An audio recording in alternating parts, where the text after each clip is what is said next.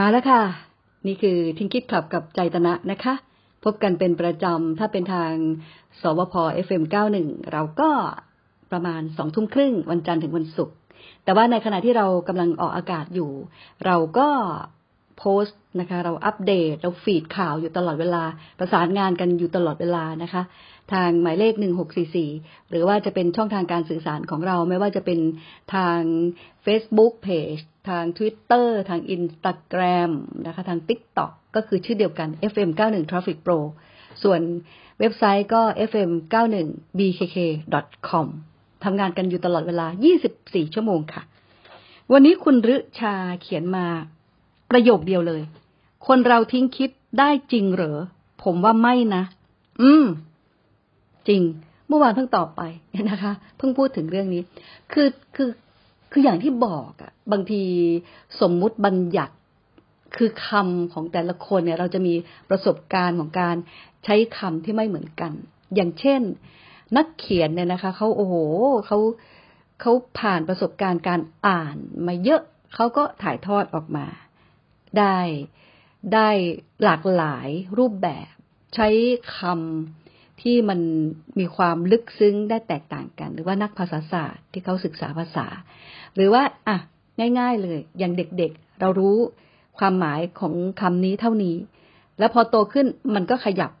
เป็นประสบการณ์ เป็นความหมายที่เพิ่มขึ้นอะไรอย่างเงี้ยค่ะ เพราะฉะนั้นตรงนี้เนี่ยไม่อยากให้ยึดว่า นี่คือความจริงอย่างเดียวเลย ใช่เลยอย่างนี้เลยนะคะ แต่ขอให้เข้าใจว่ามันเป็นไปตามสมมุติบัญญัติ แล้วก็ความเข้าใจของคนคนนั้นที่จะสื่อสารออกมาคำว่าทิ้งคิดเนี่ยจริง ๆ แล้วมันทิ้งไม่ได้หรอก มันทิ้งไม่ได้ จนกว่าจะถึงในระบบของการวิปัสสนาในระดับหนึ่งนะคะ ในฌานที่ที่สองอะไรเงี้ยเป็นต้น หรือตอนสุดท้ายที่ทั้งหมดจบที่ ไม่เจตนา ทิ้งเจตนาได้ เพราะว่าดับผัสสะได้ ดับปัญหาได้ก็ดับผัสสะได้อะไรอย่างนี้เป็นต้นนะคะ ก็เอาเกินเกินคร่าวๆว่าแบบนี้ แต่ทีนี้เนี่ยที่ที่ชวนทิ้งก็คือ เวลาที่เราทิ้งอะไรเนี่ย เราไม่ใส่ใจของสิ่งนั้นใช่ไหมคะ เราไม่ใส่ใจเราไม่เยื่อใยเราถึงทิ้งอ่าเราไม่ได้ใส่ใจเราไม่ได้เยื่อใยกับสิ่งสิ่งนั้น เราจึงทิ้ง เพราะฉะนั้นเนี่ยชวนมองว่า เวลาที่คนเรารับรู้มาเนี่ย มันมาเลยแหละ รู้สึกนึกคิดเนี่ยแหละ มันมาเลยแหละนะคะ มันมากันเป็นแผงเลยมันยกแผงกันเข้ามาเลย หนึ่งในนั้นก็คือความคิดเรามีความคิดอยู่แล้ว เพราะว่าเนี่ยคิดจริง ๆ แล้วคิดที่ว่านี่คือตัวแทนของการปรุงแต่งทั้งหมดไม่ว่าจะเป็นทางกาย ทางวาจาก็ตาม ก็เลยพูดสั้น ๆ ว่ารู้สึกนึกคิดเนี่ยนะคะ มันมากันยกแผงอยู่แล้ว มันรับรู้อะไรปุ๊บมันทำเลย รับรู้อะไรปุ๊บมันมีอาการเลย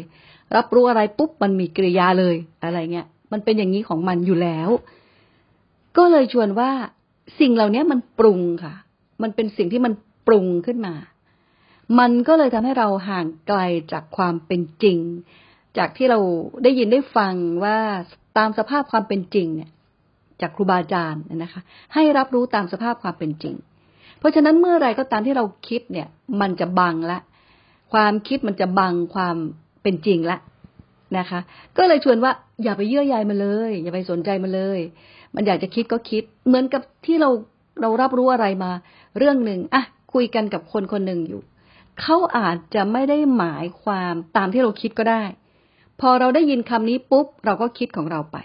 ว่าเขาพูดอย่างนี้ แสดงว่าอย่างนี้ แสดงว่าอย่างนั้น แล้วมันก็เป็นอย่างนี้แน่นอนอะไรเงี้ยค่ะ จริง ๆ แล้วเขาอาจจะ ไม่ได้หมายความขนาดที่เราคิดก็ได้ เขาอาจจะพูดแค่นั้นเลย แล้วก็ตามตามความจำได้ ตามความตามประสบการณ์ ตามการถูกหล่อล้อมกล่อมกล่าวของเขา ให้ใช้คำนี้นะคะ อย่างเช่น ง่าย ๆ เลยนะ มีคนถามว่า เออ ตอนนี้คุณอยู่ไหนกำลังเดินทางไปไหน เออกำลังทำอะไรนะคะอ๋อกำลังขับรถไปต่างจังหวัดค่ะโอ้ไปไปทำไมเหรออีกฝั่งหนึ่งถามอีกฝั่งนึงก็บอกว่า ไปธุระค่ะ ก็คือคำว่าไปธุระ มันก็จบแค่นั้นก็คือไปธุระนะคะ แต่อีกฝั่งหนึ่งกับมองว่า เอ้ย เราไปก้าวไก่เราไปอยากรู้เรื่องส่วนตัวเขาหรือเปล่า เขาเลยใช้คำว่าไปธุระ เราไม่ควรถามเขานะ อะไรเงี้ยเห็นไหมคะ เนี่ยค่ะ การสื่อสารด้วยสมมุติบัญญัติ เนี่ย มันทำให้เราคิดปรุงไปได้เยอะ เพราะฉะนั้นเนี่ยจึงชวนว่าอย่าไปเยื่อใย กับความคิดเลย อย่าไปใส่ใจมันนักเลยนะคะ เราทิ้งทิ้งมันไปบ้าง แล้วเราก็จะเจอกับสภาวะที่มันเป็นจริง เป็นจริง จริง ๆ ตามนั้นนะคะ ไม่ได้มีปรุงต่อบวกเพิ่ม โอ้ สบายใจทั้งเราแล้วก็ทั้งเขาด้วยนะคะ ก็แบ่งปันเท่านี้นะคะ แล้วกลับมาพบกันใหม่ที่นี่ทิ้งคิดขับกับใจตนะ วันนี้สวัสดีค่ะ